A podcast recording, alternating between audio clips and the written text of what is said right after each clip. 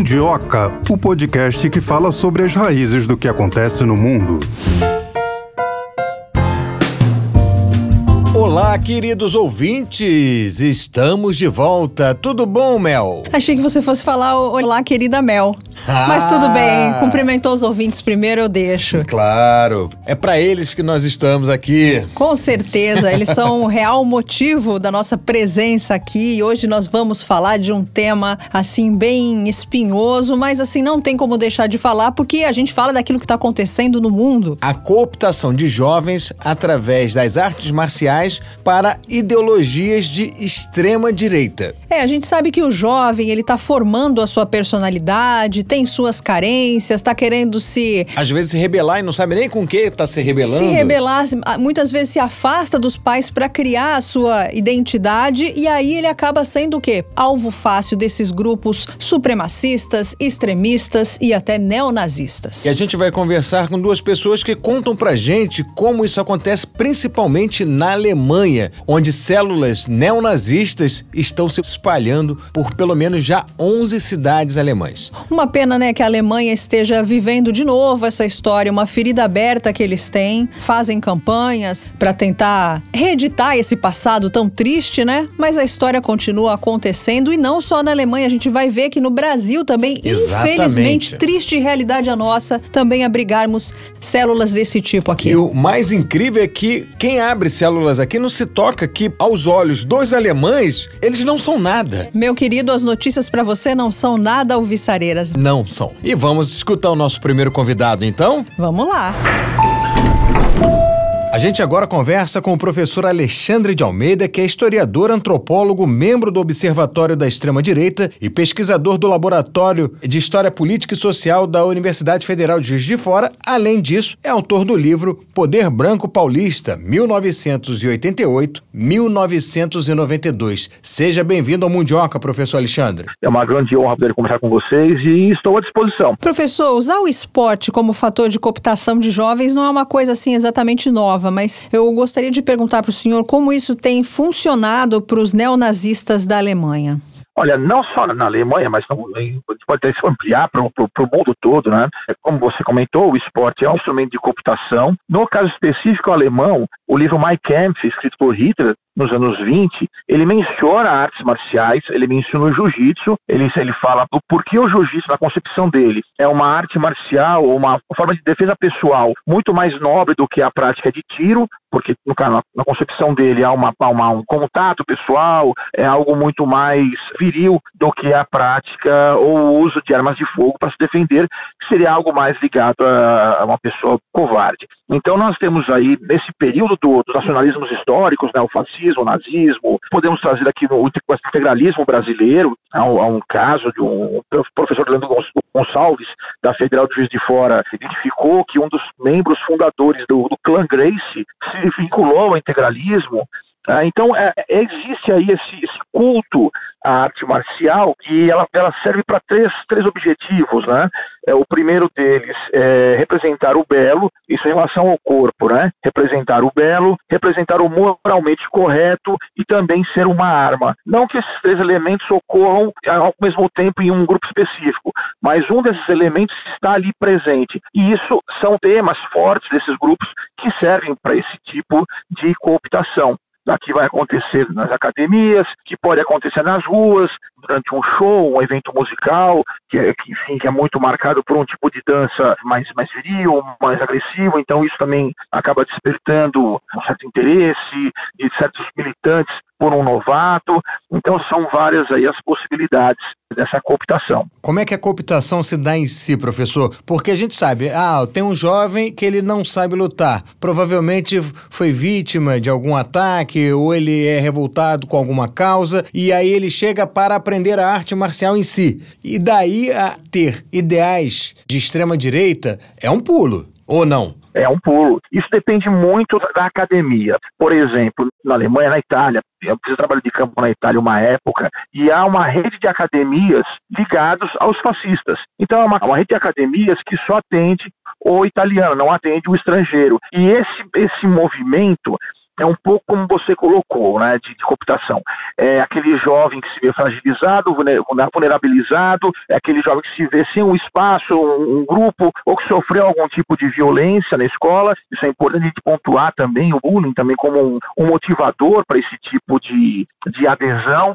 E essas academias, elas, elas têm esse elemento de ser um centro de formação ela vai além da arte marcial. Obviamente, dentro da, dentro da academia de arte marcial, ela tem uma ideologia, enfim, uma vinculação político-partidária. Mas nesse caso pontual, sim, é, o jovem se sente fragilizado ou que é, busca aí a sua identidade coletiva, vai encontrar nesses espaços esse tipo de camaradagem, esse tipo de acolhimento Claro, tudo para servir posteriormente como um militante, como um ativista daquela causa. Esse jovem que ele pode ter uma autoestima assim abalada ou um pouco menor em razão de, de ser um jovem, né? A gente sabe, mudanças é, hormonais. Ele é mais suscetível de ser cooptado do que uma pessoa adulta? Não necessariamente. E não necessariamente o principal optado é o jovem fragilizado. Há um outro perfil aí muito interessante de se destacar,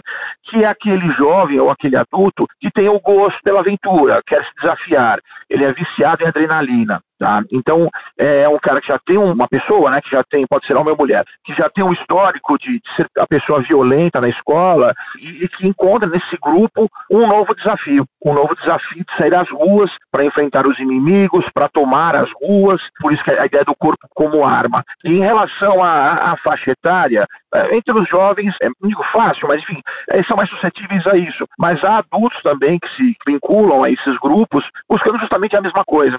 É, é muito interessante isso, embora majoritariamente sejam os jovens que procuram mais esses espaços. Professor, eu perguntaria se esse jovem, de forma geral, ele mora em áreas menos apreciadas pelo poder público local, é um jovem com baixa escolaridade, é um jovem que não consegue entrar no mercado de trabalho. Como é que é esse jovem? Qual é o perfil? Se a gente pudesse dar um perfil para esse jovem, como seria esse perfil? Podemos trazer o caso para o Brasil, esse não é um fenômeno só da Alemanha, é isso? Exatamente, porque eu, eu comparando aí a Alemanha com o caso brasileiro, há algumas similaridades. Por exemplo, um dos grupos de skinheads é, que foi muito atuante em São Paulo nos anos 80, anos 90, eram os chamados carecas do subúrbio. E era um grupo de jovens nacionalistas, eles tinham como objetivo formar um exército para salvar o Brasil dos banqueiros, dos comunistas, de grupos aí que eles consideravam inimigos da pátria, e majoritariamente 90% desses grupos, dessas pessoas, pessoas eram dos extremos de São Paulo, principalmente o extremo leste de São Paulo do Itaim, do Itaim Paulista. Ou seja, não são jovens que estão no Itaim Bibi, estão no Itaim Paulista. Isso em outros países também é muito semelhante. Eu, isso eu pesquisei na, na Itália, em Portugal, na, na Alemanha. Professor, é importante a gente. É contextualizar é, o que, assim... que é o, o Itaim. Para quem não é de São Paulo, o que, que é o Itaim Paulista, o que, que é o Itaim Bibi. É, eu sou de São Paulo, sei que são extremos, né? Mas eu vou deixar o senhor falar. O Itaim Paulista é um lugar que não é tão privilegiado. Já o Itaim Bibi é um dos metros quadrados mais valorizados de São é, Paulo. É, como aqui no Rio, Jardim Botânico fica na Zona Sul, Jardim Primavera fica em Duque de Caxias. São coisas muito diferentes, são bairros muito diferentes. Exatamente, exatamente, é isso. É, é, essa, há uma disparidade aí de, de IDH, de presença ou ausência do poder público muito forte, muito escancarada. E isso acontece também em outros países. Como eu comentei, eu pesquisei na Itália, pesquisei em Portugal, na Argentina, e esses jovens, sua, em sua maioria, são das regiões mais periféricas, menos atendidas pelo poder público, com IDHs muito baixos, e que acabam, enfim, encontrando nesse, nesses espaços um sentido para a vida, um, um lugar de camaradagem, um lugar para lutar por um ideal, embora seja um ideal que tem aí como objetivo eliminar o outro, mas é, são esses espaços que estão uh, recebendo esses jovens e jovens das periferias, né? não só no caso brasileiro, mas de outras periferias do mundo. No caso do Brasil, o senhor diria que falta fundamento ideológico a eles, que porque na Alemanha a gente sabe que lá essas organizações de extrema direita estão participando de campeonatos, né? Dependendo de, de onde seja o campeonato e também recebendo dinheiro para agredir pessoas. Inclusive chefes, vamos dizer, desses grupos já foram presos, a polícia está agindo. Aqui no Brasil faltaria ideologia, que eu lembro que um desses falou que fez contato com um grupo neonazista da Alemanha e foi esculachado, porque ele é latino para os alemães, né?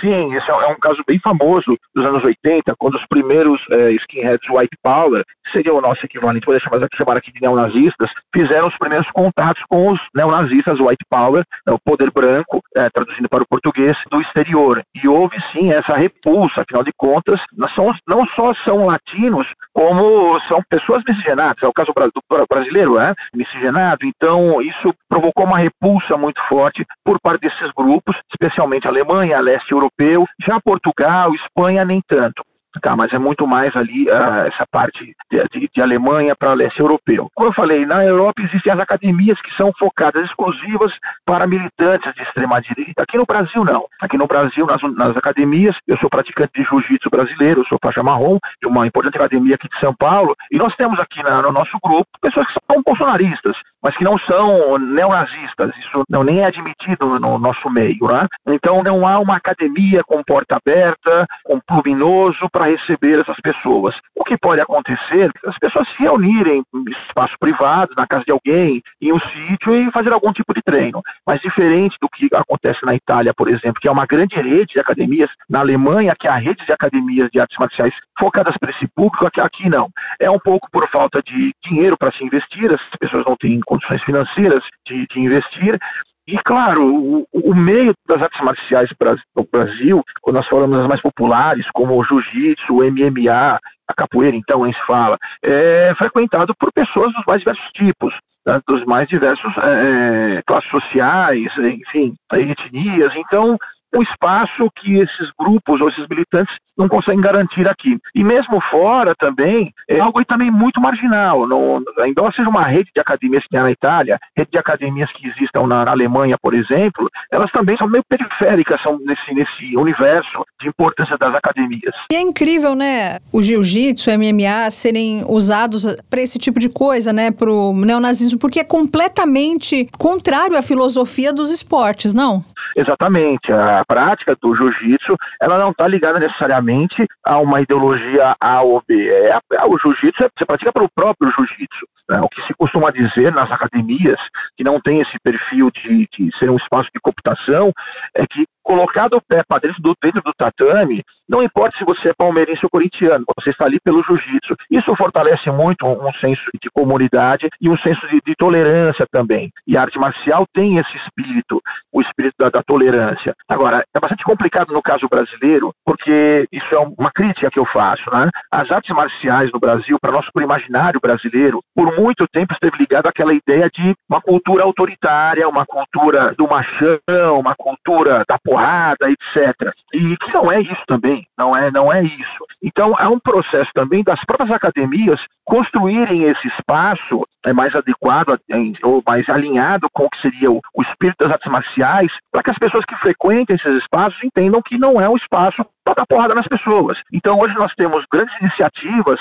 é, de confederações de, de jiu-jitsu, por exemplo, eu falo com mais propriedade, eu, eu, participo, eu sou conselheiro de uma delas, de, por exemplo, discutir a questão da inclusão. Como que a gente inclui a, a população LGBTQIA+, como nós incluímos as pessoas com deficiência. É o meu caso, por exemplo, né, como nós incluímos pessoas que são marginalizadas, mas que para a arte marcial elas podem lutar, cada um com o seu estilo, cada um com a sua maneira, e que ali é um espaço de convivência, de tolerância, é o espaço onde você reúne as pessoas para que elas é, comunguem de uma mesma, de uma arte marcial que vai fazer bem, bem para todos no final. Então isso é muito discrepante, né? Quando nós falamos das artes marciais pela extrema direita como ferramenta de cooptação e o que é de fato a arte marcial. Normalmente esses jovens eles passam a ter contato com esses grupos através hoje das redes sociais ou como isso é feito?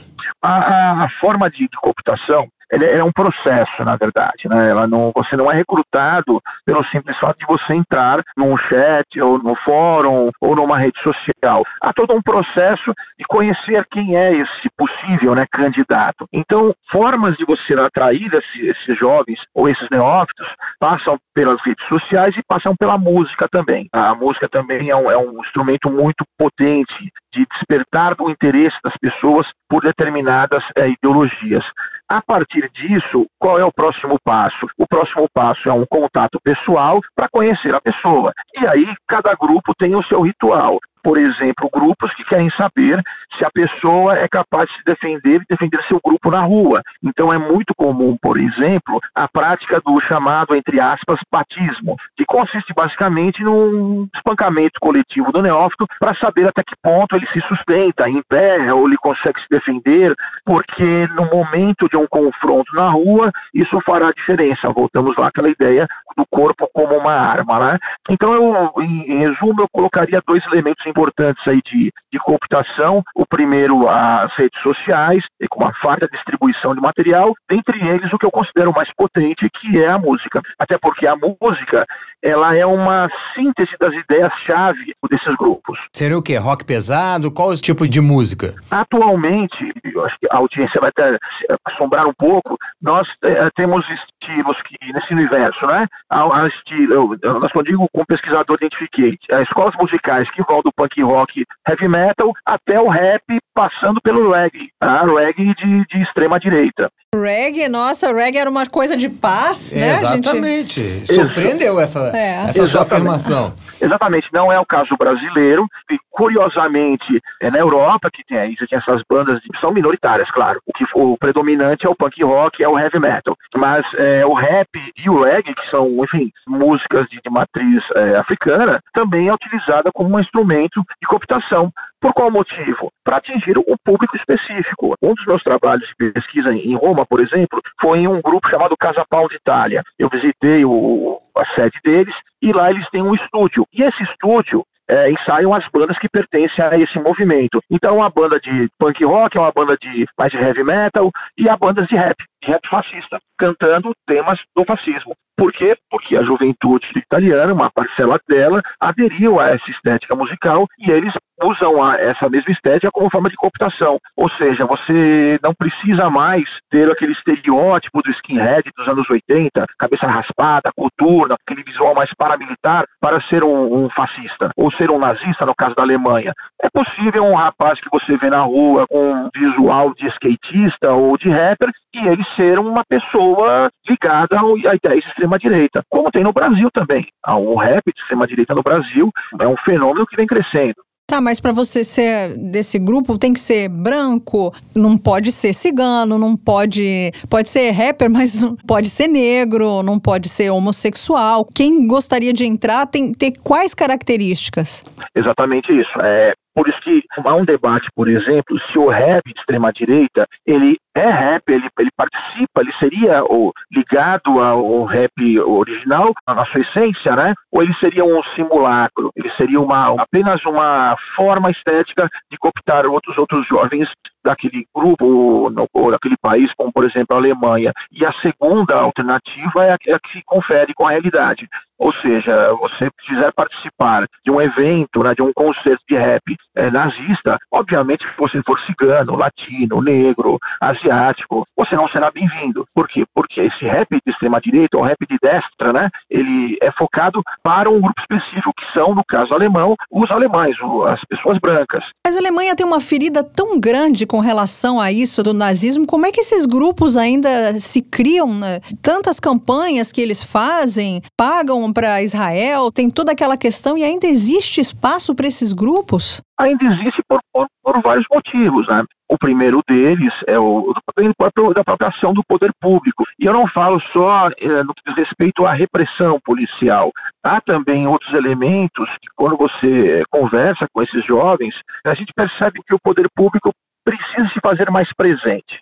Tá? Nós estamos falando aqui de política de emprego, nós estamos falando aqui de políticas de, de, de, saúde, de educação. Quer dizer, quando o poder público falha, a brecha que se abre é ocupada por outro grupo. É a famosa máxima que não existe espaço vago na política.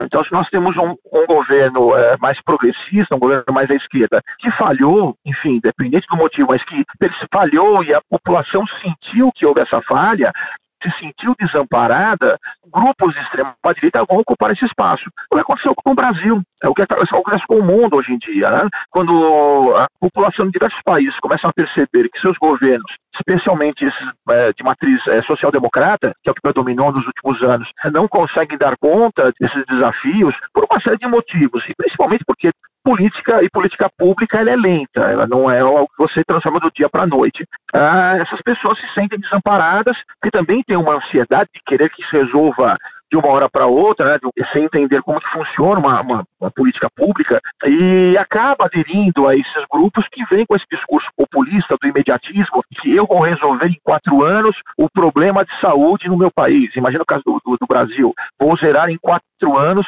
as filas nos hospitais. A realidade não é essa. Né? Então, há, há, um, há um um elemento também aí de esclarecimento sobre como funciona a política e como funciona a política pública. Agora, isso é agravado porque nós temos aí também, aliado a isso, casos de corrupção, casos de uma série de outros desmandos e, e de malfeitos no, no, no serviço público, que vai criando na população uma sensação de desamparo, de, e as pessoas pensam assim, olha, eu não consigo mais marcar uma consulta médica no, no curto prazo. Isso eu ouvi aqui na Argentina, em, em Portugal, na Itália, na Alemanha também. Há sempre um, um descontentamento muito grande em relação a efetivação das políticas públicas. Isso alimenta esse, esses grupos. E no caso dos jovens, bom, há sempre esse elemento que nós já colocamos aqui, a ideia do pertencimento, da camaradagem, do acolhimento. O jovem, e nós já passamos por isso, é, eu estou falando de jovem com adolescente, 15, 20, 20 e poucos anos, está naquele momento da vida que o que, que eu vou ser quando crescer, usando uma expressão mais popular?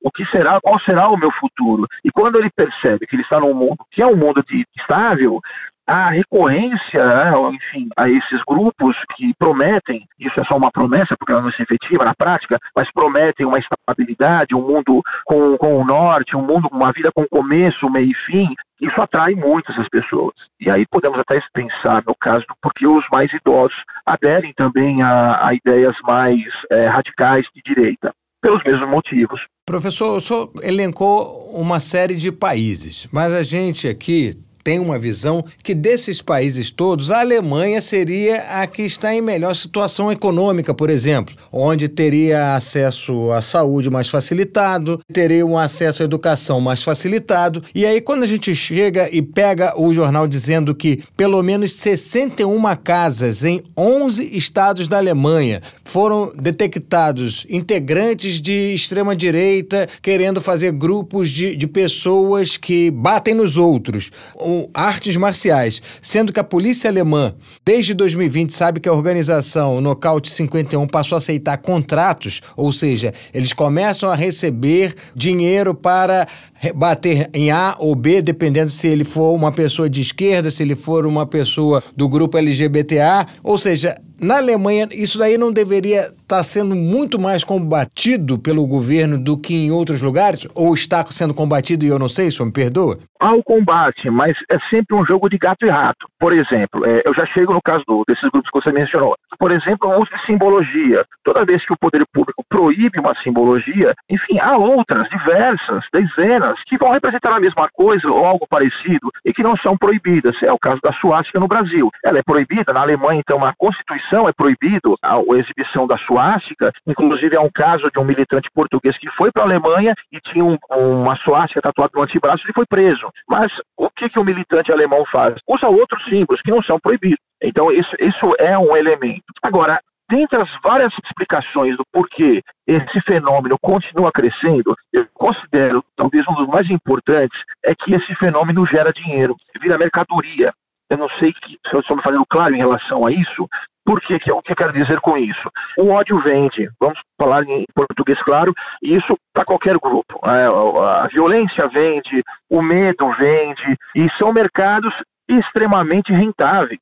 Juntando as duas coisas, uma mudança no discurso para que ele não seja um discurso proibido por lei, Exemplo, não se faz mais música na Alemanha como se fazia nos anos 80, por exemplo, abertamente nazista, falando de Hitler, falando da suástica. Hoje as bandas uh, alemãs, vamos pegar o caso pontual da Alemanha, e a música é um, um ambiente que eu, que eu, eu conheço, eu pesquisei música no meu doutorado, então eu conheço um pouco melhor. Essas canções vão falar de amor à pátria, vão falar de, uh, seus do amor pela ancestralidade, estão muito mais ligados a um discurso identitário do que a um discurso abertamente nazista. E esse discurso identitário, ele, aos olhos da lei, muita coisa passa desapercebida, não uma conexão direta entre o, o, a letra com um grupo. Seria um discurso nacionalista? Exatamente, um discurso mais ufanista, um discurso de, por exemplo, as músicas dos anos 80, 90, falavam abertamente de matar, matar muçulmanos, enfim, matar comunistas.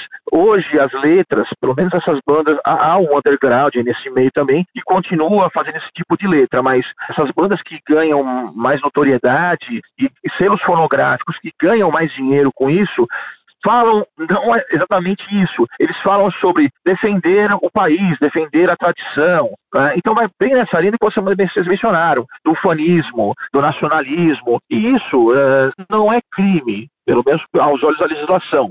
Se torna crime quando isso, essas letras, se transformam em ação na rua, por exemplo, uh, defender a cefalidade, defender o país, é espancar pessoas de outros países. Eu tenho a impressão de que isso aí de eleger um inimigo, ter um inimigo para mostrar a sua força, seja uma coisa assim mais velha do que andar para frente. E, e, pelo que eu tenho ouvido, isso aí talvez não tenha solução. Você, como pesquisador, entende que isso é algo do ser humano ou que, assim, a nossa sociedade tem instrumentos para controlar essa, não sei se natureza? Eu tenho medo assim, de fazer uma fala autista, mas se nós pensarmos, por exemplo, essa ideia da xenofobia, ela está presente desde a história da humanidade, quando ela começa a organizar os seus, seus, primeiros grupos e um se vê diferente do outro e cada um diz, olha, esse aqui é o meu espaço e você não vai invadi-lo, então você não vai tomá-lo e eu vou projetar no outro tudo que o outro tem de ruim. Um exemplo bem básico disso, por exemplo, acho que todo mundo conhece a história do Minotauro, aquele, aquele, aquele ser mítico, metade, metade homem, metade, metade boa, que vivia no, metade touro, que vivia num labirinto lá na ilha de Minos, esse personagem é uma criação do grego para representar a visão do que, eles, do que eles imaginavam que era o cretense, que era um ser animalesco, abominável. Então, é, assim, nós estamos falando de um mito de, de, de milhares de anos. Então, essa ideia de você é, identificar o outro sempre como algo inferior, pernicioso, nocivo, o uso da metáfora do rato, por exemplo, é algo que é histórico. Ganha muito mais força a partir do surgimento do Estado-nação, porque aí as nações precisam desse elemento para defender uh, a sua existência, né?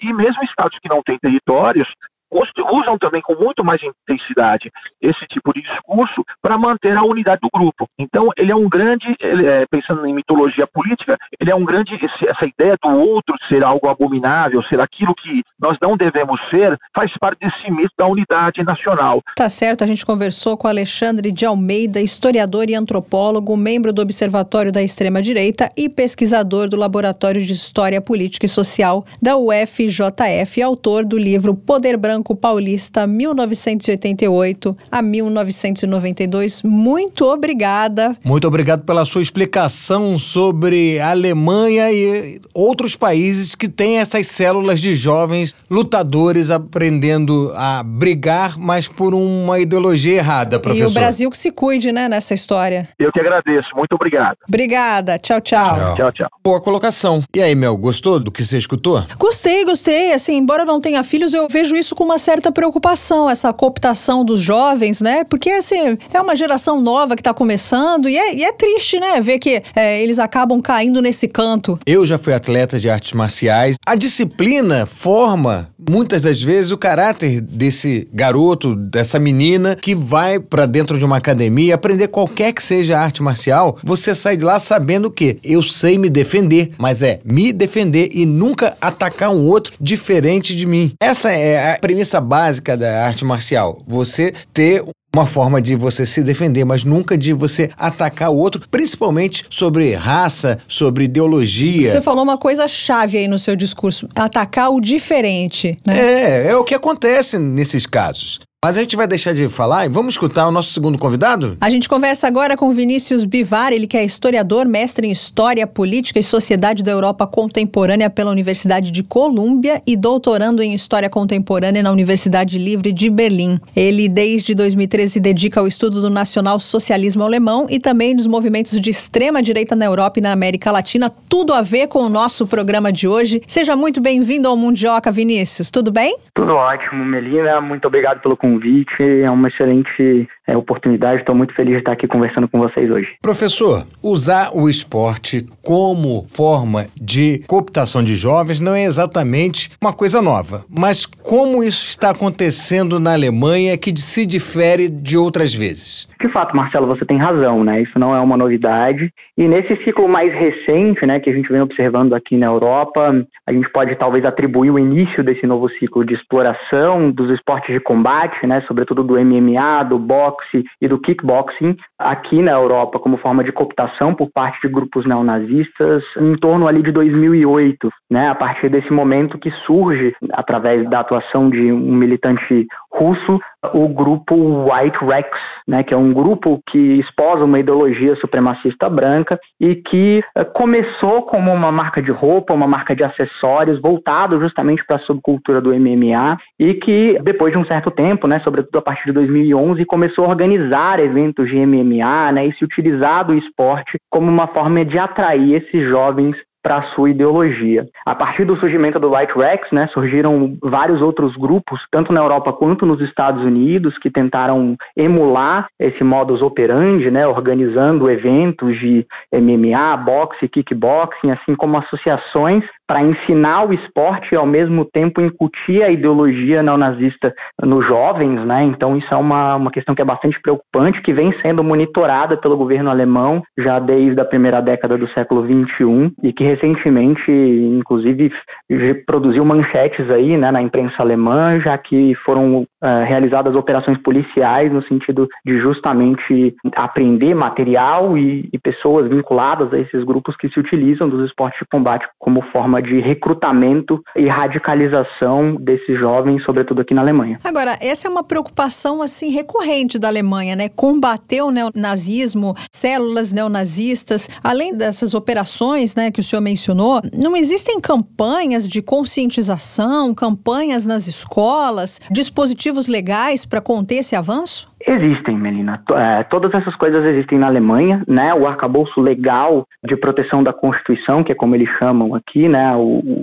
a legislação que combate é, esse tipo de grupo neonazista, ela é bastante rígida e ela prevê justamente a proibição não só do uso de símbolos, como também da atuação de organizações que promovam ideologias associadas ao nazismo, né? Então a Alemanha tem uma legislação bastante rígida em relação à atuação de organizações e grupos que promovam ideologias extremistas, bem como nas escolas também existe um processo de conscientização uh, dos estudantes já de desde muito jovens contra justamente essa ideologia nazista, né, que foi tão uh, responsável por um período tão traumático da história alemã. Então, inclusive, eles têm uma exposição bastante massiva a esse tema ao longo dos anos, sobretudo durante a adolescência, a ponto de que esse é um tema que, de certa forma, se converte também em tabu, não é um tema que necessariamente é conversado no cotidiano dos alemães, eles não apreciam discussões muito profundas sobre esse tema, justamente porque existe também uma certa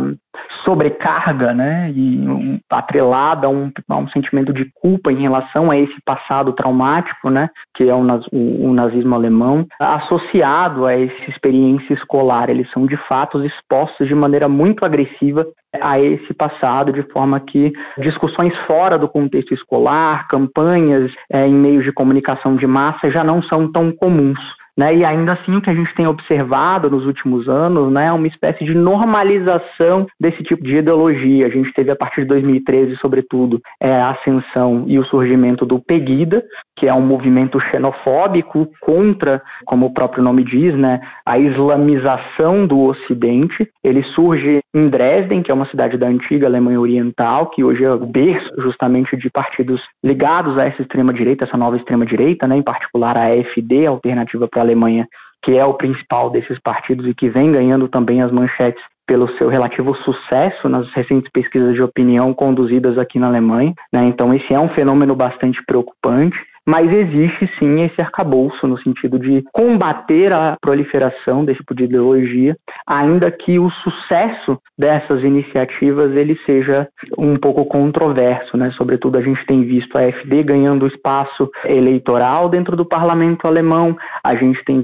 visto cada vez mais jovens também se identificando com essas forças anti-establishment, né? Um fenômeno que a gente viu de forma parecida ao que aconteceu nos Estados Unidos com Donald Trump, a ideia de um descrédito do sistema político tradicional, servindo como plataforma para canalizar o voto desses jovens para organizações que têm essa vinculação com a extrema-direita. Né? Então, a Alemanha não foi diferente dos Estados Unidos nesse sentido. Né? Então, ainda que exista uma preocupação muito maior na Alemanha em relação a esse tema, também aqui a gente tem observado nos últimos 10 anos, sobretudo, um crescimento do número de grupos, associações indivíduos que de uma maneira ou de outra, né, de forma mais ou menos radical, normalizam e incorporam dentro da sua visão de mundo ideias que são associadas a esses grupos de extrema direita. Mas professor, ao que parece, não só é ideologia. As informações que chegaram para a gente é que desde março de 2020, a organização chamada Nocaute 51 passou a aceitar contratos para agredir pessoas ligadas aos círculos políticos de esquerda, agentes da polícia, né, e tendo promovidos aquelas as turmas de vigilância, ou seja, se ele não gostou de certa pessoa, agride a pessoa só pelo fato de não gostar, ou dela aparecer diferente daquilo que eles acham que seria o ideal para eles. Ou entrou dinheiro também nessa questão que seria só ideológica?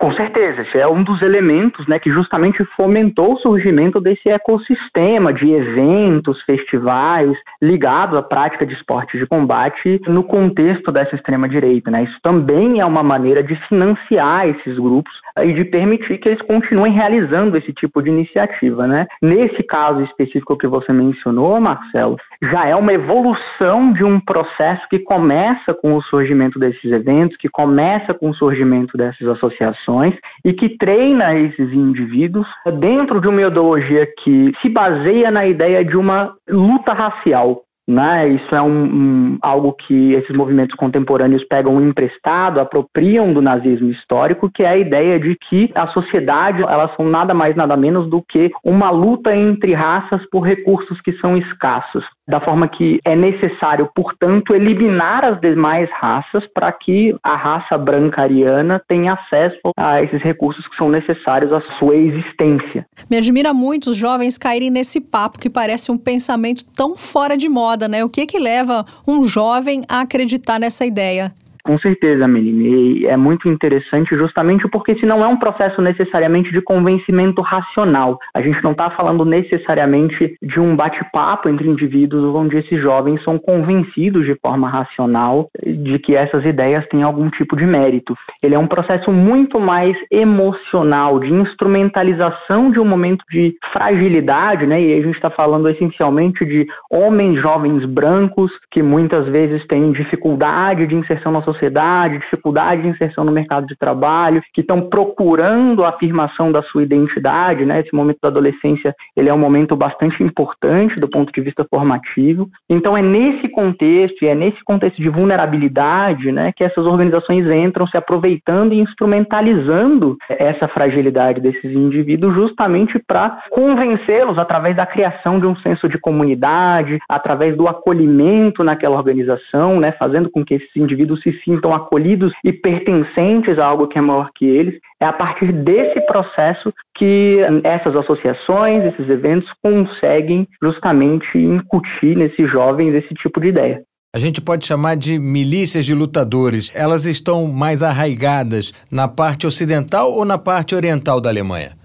Então, Marcelo, a, a, parte oriental da Alemanha tem observado, sobretudo, um crescimento mais expressivo de ideias de extrema-direita. O Pegida surge ali, a FD hoje tem uma presença bastante expressiva do ponto de vista eleitoral naquela região. Uh, e esse é um aspecto muito curioso, porque justamente observando né, mapas eleitorais é, associados à pesquisa de opinião ou até eleições anteriores, a gente observa que essa divisão da Alemanha, né, que teoricamente já deveria ter deixado de existir há 30 anos, ela persiste pelo menos na cabeça de parcela uh, da população alemã. E isso se deve a fatores muito concretos. Né? Isso se deve ao fato, por exemplo, de que, em termos de desenvolvimento econômico, apesar de iniciativas do governo federal de promoção do desenvolvimento das regiões da antiga Alemanha Oriental, ainda existe uma discrepância do ponto de vista de desenvolvimento. Né? Os próprios salários são mais baixos. Pesquisas de opinião revelam que os cidadãos da antiga Alemanha Oriental se sentem como cidadãos de segunda classe na Alemanha unificada. Né? Então, a gente observa de maneira muito clara, através dos dados, que existe ainda uma discrepância entre essas duas Alemanhas, né? a antiga Alemanha Oriental e a antiga Alemanha Ocidental, de forma que todas essas insatisfações elas acabaram sendo direcionadas, né, pelo menos em parte do eleitorado e também nos jovens que a, ah, acabam cooptados por esse tipo de organização através do esporte. Né, a gente observa essa rejeição ao sistema político tradicional, uma rejeição aos partidos tradicionais e a busca por esse ideário extremista como uma alternativa justamente a esse sistema político que está desacreditado nesses grupos, né?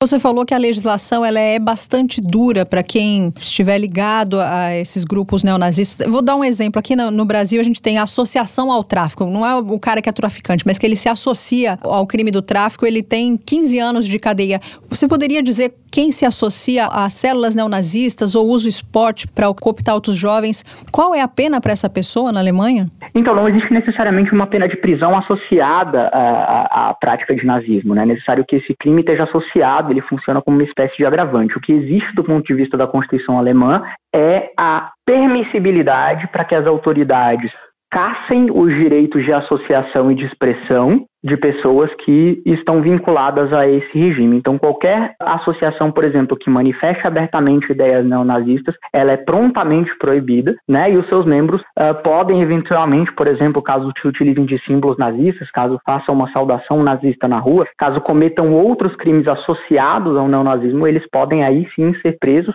E as penas, eh, eu não saberia dizer exatamente quais são as penas para esse tipo de crime, mas de todo modo, eh, a depender da gravidade, né? E a gente eh, tem casos aqui na Alemanha envolvendo atentados terroristas em larga escala, planejamento de assassinato de políticos proeminentes, espancamento de indivíduos com histórico migratório, inclusive atentados terroristas direcionados à população imigrante. A gente tem uma série de crimes aqui que habitualmente são associados à, à ideologia nazista e que são punidos, são punidos com, com aí acima de 10, 20 anos de prisão. E como é que o governo alemão está reagindo a isso? Que a gente sabe aqui que essas academias de MMA, elas funcionam mais ou menos no underground, né? Elas não estão participando de torneios oficiais, né? Mas elas fazem os próprios torneios. Não há uma fiscalização mais severa em cima deles?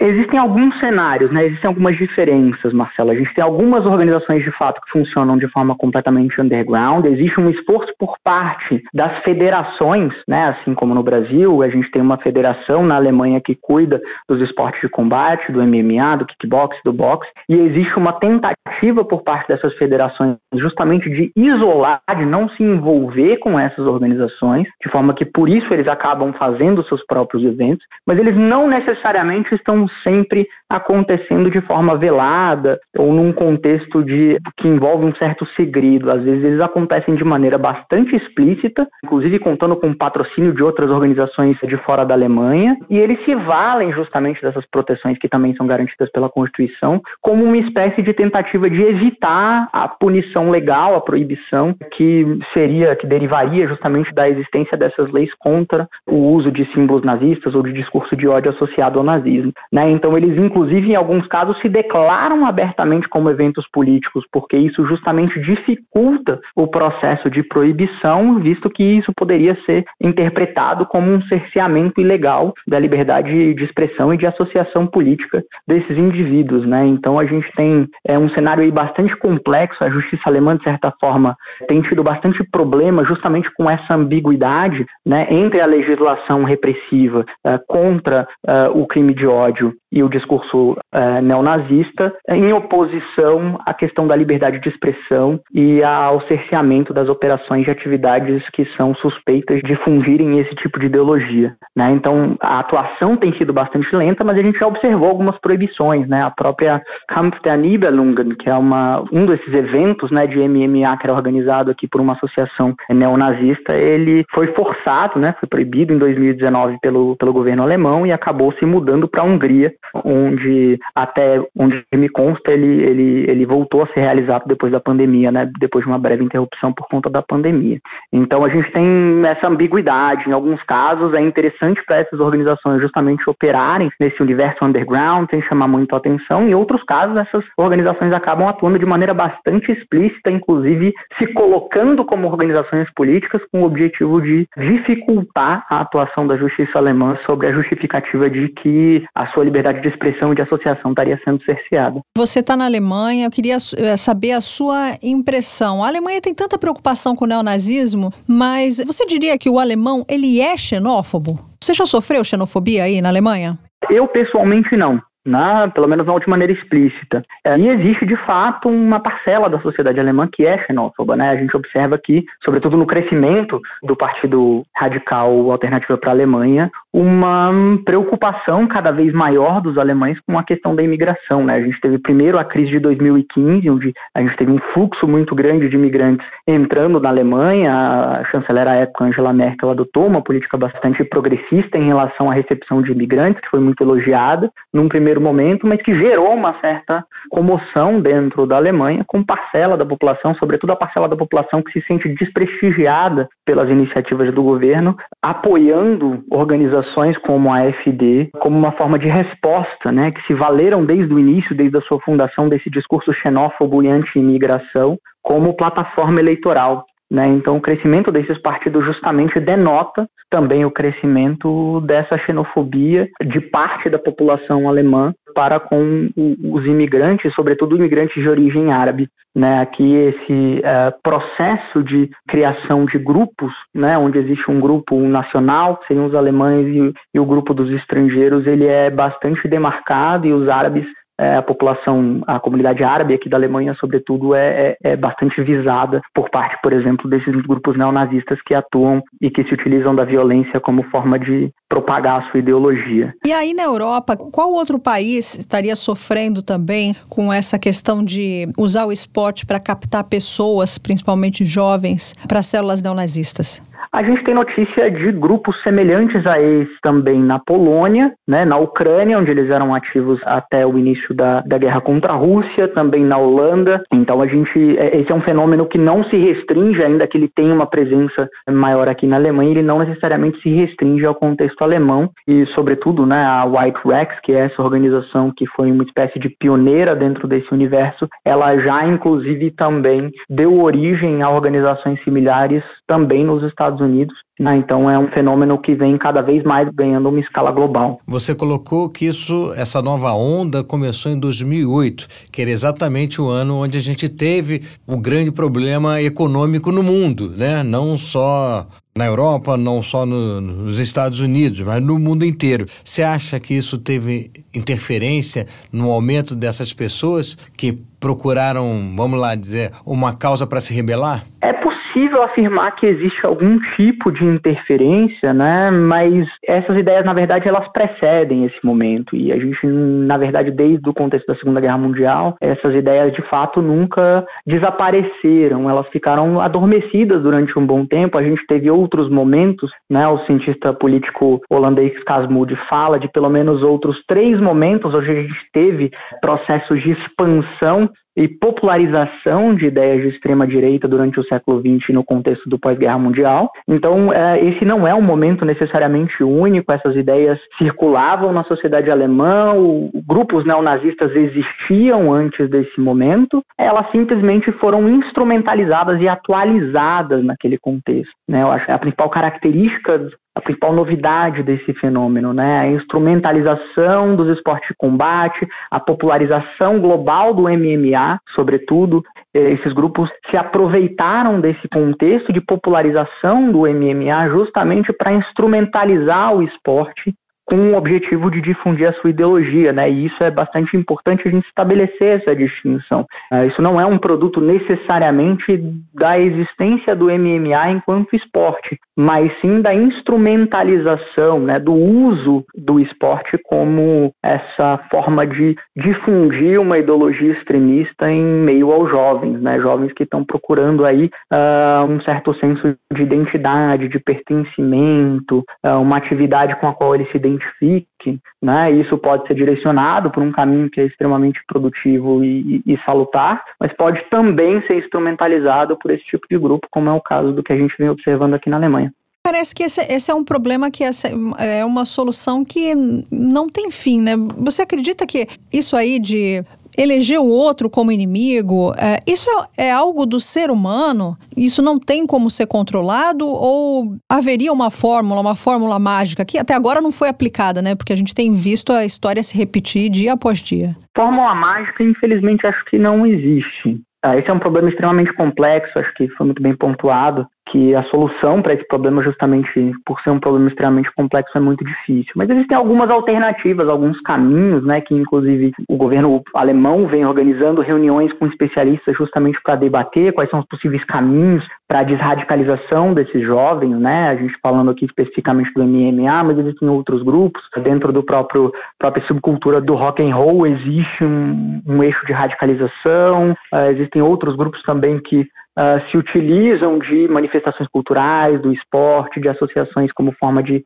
uh, recrutar e radicalizar jovens. Né? Então não é uma especificidade também dos, dos esportes de combate, mas existe uma preocupação muito grande do governo alemão no sentido de combater isso. E algumas das coisas que vêm sendo levantadas por especialistas de forma bastante consistente são, primeiro, a necessidade de compreender esse fenômeno, né? de compreender quais são as razões que levaram a esse fenômeno e quais são os processos pelos quais os jovens são radicalizados. Então, compreender, por exemplo, algo que a gente comentou aqui já no programa, que é que o fato de que esse é um processo emocional, esse é um processo que envolve a construção de identidade do indivíduo, a sensação de pertencimento. Então, simplesmente o simples convencimento racional ou a disponibilização de contranarrativas, ela não é por si só suficiente para promover esse processo de desradicalização. É necessário que exija um acolhimento desse indivíduo, que esse indivíduo seja reintegrado a um outro grupo que apresente a ele uma alternativa, não só do ponto de vista racional, mas também do ponto de vista da construção da identidade, né, para esse movimento de extrema direita, para essa masculinidade, essa hipermasculinidade que é muito associada a papéis tradicionais de gênero, né, que é típica desses movimentos extremistas. Então a gente precisa primeiro de uma estratégia que seja mais complexa e que incorpore também essa dimensão emocional da necessidade de pertencimento, de integração do indivíduo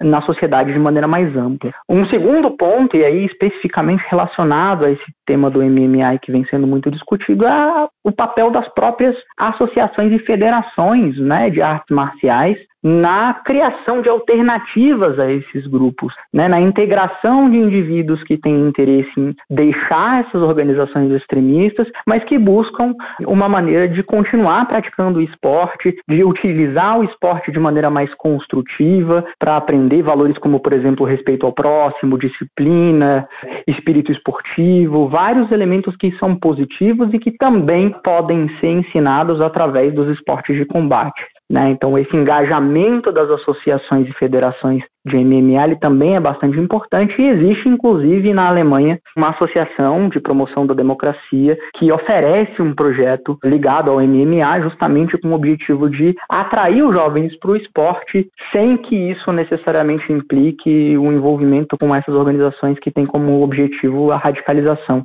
desses jovens e a instrumentalização desses jovens como massa de manobra para, por exemplo, a perpetração de atos de violência contra imigrantes, contra mulheres ou contra outras minorias. Então, nesse sentido, essa é uma das maneiras que a gente vê uh, que vem dando resultado, mas ainda assim uh, o principal obstáculo é chegar a esses indivíduos radicalizados com uma mensagem que lhes pareça palatável e que ofereça uma alternativa que lhes pareça a esse movimento de radicalização, né? Porque ele justamente se utiliza dessa construção de grupo, desse senso de pertencimento, da oferta de um ideal de masculinidade, por exemplo, né? A gente tem que lembrar sempre que a gente está falando majoritariamente aí de jovens homens e brancos, né? Esse é o perfil típico que é atraído para esse tipo de radicalização, até pela própria mensagem racial que essas organizações muitas vezes propagam, né? Então isso acaba atraindo um tipo de demografia bastante específico, é uma característica também desses eventos, né? Que só aceitam votadores brancos, que promovem uma ideologia apadrinhada do nazismo histórico de raça ariana, de luta racial, de preparação, o próprio MMA como uma espécie de preparação para esse combate racial, que seria uma espécie de futuro ou fim da história, né, dentro do contexto dessas ideologias extremistas. Então é, é, é, bastante importante que a gente compreenda quais são esses elementos que promovem a radicalização, justamente para a gente tentar criar alternativas a esses elementos e acessar esses indivíduos de forma a prevenir a radicalização. Né? A gente ainda hoje a gente sabe que prevenir esse processo de radicalização é muito mais fácil do que de fato desradicalizar esses indivíduos. Então esse também é um outro elemento é, que eu considero importante. Mas eu diria que esse ainda é um desafio né, de maneira geral, uh, tanto desradicalizar esses indivíduos quanto criar circunstâncias favoráveis ao acolhimento desses indivíduos ainda é um desafio. Tá certo, nós conversamos com Vinícius Bivar, historiador, mestre em História, Política e Sociedade da Europa Contemporânea pela Universidade de Colômbia e doutorando em História Contemporânea na Universidade Livre de Berlim. E desde 2013 se dedica ao estudo do nacionalsocialismo alemão e de movimentos de extrema-direita na Europa e na América Latina. Gostaria de agradecer muito a sua presença, professor, aqui conosco no Mundioca, para a gente tentar entender exatamente que fenômeno é esse que, infelizmente, volta e meia volta a gente ter que falar deles mostra que o ser humano ainda não aprendeu com os erros do passado. Eu que agradeço, Marcelo. Muito obrigado pela oportunidade de estar conversando com vocês e falando um pouco sobre esse tema que é tão importante no contexto atual, né, da Alemanha de ascensão da extrema-direita e de partidos que se apropriam justamente né, da atividade esportiva para promover esse tipo de plataforma extremista. Então, agradeço mais uma vez a oportunidade de estar aqui com vocês. Um forte abraço, até mais. Um abraço, Melinda. Bom, depois de tantas análises, chegou a hora do mundo bizarro. Vamos nessa. Mundo bizarro. Olha, Marcelo. Sim, Meli. Eu não sei se você teria coragem do que eu vou te propor agora. Olha bem ah, logo que você vai me propor. É indecente, já te aviso logo de antemão. Na verdade, a proposta não é minha, é da NASA. Da NASA? Você teria coragem de tomar um xixi reciclado? Como é que é? Tomar um xixi reciclado. Por motivo de quê? Claro, ele ia ser passar por um processo ali, mas você sabe que era xixi. Ah. A, essa tecnologia que eu acabei de falar para você, ela ainda está em teste, mas vai permitir que a agência espacial da NASA economize com missões de reabastecimento de água. A NASA anunciou que está em fase de testes uma tecnologia capaz de reciclar até 98% da urina dos astronautas que se encontram na Estação Espacial Internacional. Ah, parei. Parei com isso, né? Beber é. xixi? É, você não tem vocação para astronauta, não, então. Não, mas você vai estar. Tá nunca no... serei. Segundo a agência espacial, o sistema de controle ambiental e suporte à vida, como é chamada a ferramenta, é capaz de transformar não apenas a urina, mas também suor, comida, inclusive a umidade gerada por diversos equipamentos a bordo do veículo espacial. Antes, o índice de recuperação era de no máximo 94%. Eu já achei esse índice absurdo antes. Imagina, você recuperar suor, vai beber xixi, suor, coisa escatológica, hein? É, geralmente Isso. você fala aqui pro pessoal na redação, né, quando a gente vai ao banheiro, lave a mão, dá pra Nossa ver que você senhora. tem Essa uma certa da... reserva, né? Contra... Essa galera da NASA não sei não, hein? Sei não.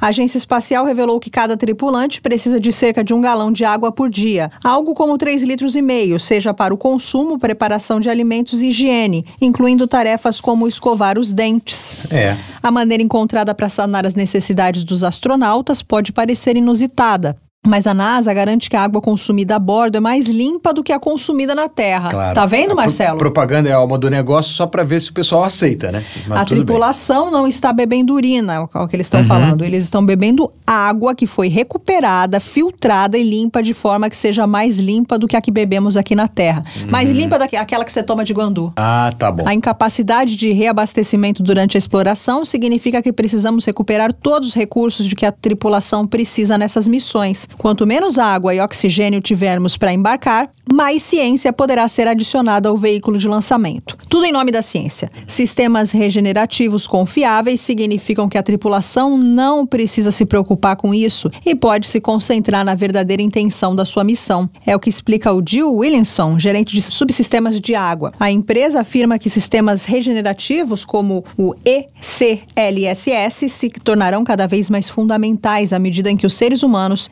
tendem a ir cada vez mais além da órbita baixa da Terra. Ou seja, era melhor o pessoal levar cada um leva o seu engradado de cerveja, que aí vai produzir xixi à vontade, que aí depois vira água Não e aí dá, vai fazendo não esse... cabe engradado de cerveja. Mas já imaginou, o pessoal lá vai, leva cervejinha, leva seu cooler e vambora. É, não, pra- espaço para você não dá. Eu também não, não teria essa vocação, né? Vamos ficar aqui pelo Rio de Janeiro mesmo. Esse é um mundo bizarro. E bota bizarro nisso.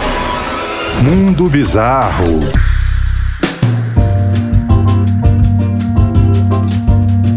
Dona Nasa querendo segurar o xixi do alheio, hein, Dona Nasa? Brincadeira, hein? É, essa coisa do xixi, ela ficou na sua cabeça, né? Nossa, mas diz que, Entenda. que é certinho. Ah, vamos lá. Marcelo, dê uma chance, né? A tecnologia. Tá certo. Pra Não você que quer ser nojinho, astronauta, bora lá. É. Muito xixi pra você. Que aí você vai ter muita água pra aproveitar no espaço sideral. Vamos lá. É, pessoal, melhor encerrar depois dessa. Vamos né? encerrar, vamos Marcelo encerrar. hoje tá meio maluquinho, É, então não, vamos não é encerrar. maluquinho, é meio... É, meio desconfiado. Desconfiado, a palavra foi bem colocada, desconfiado dessa Ressabiado, coisa aí. né? é, então mas melhor a gente encerrar por aqui acabar com por aquele hoje. nosso recadinho, arroba mundioca com K no Twitter, Arroba mundioca.podcast. no Instagram, não E esqueça. também, nos ajude a gerar Além de nos seguir, espalhe. Espalhe. Gente, tá na hora de nos despedirmos por hoje. Até a próxima. Beijo.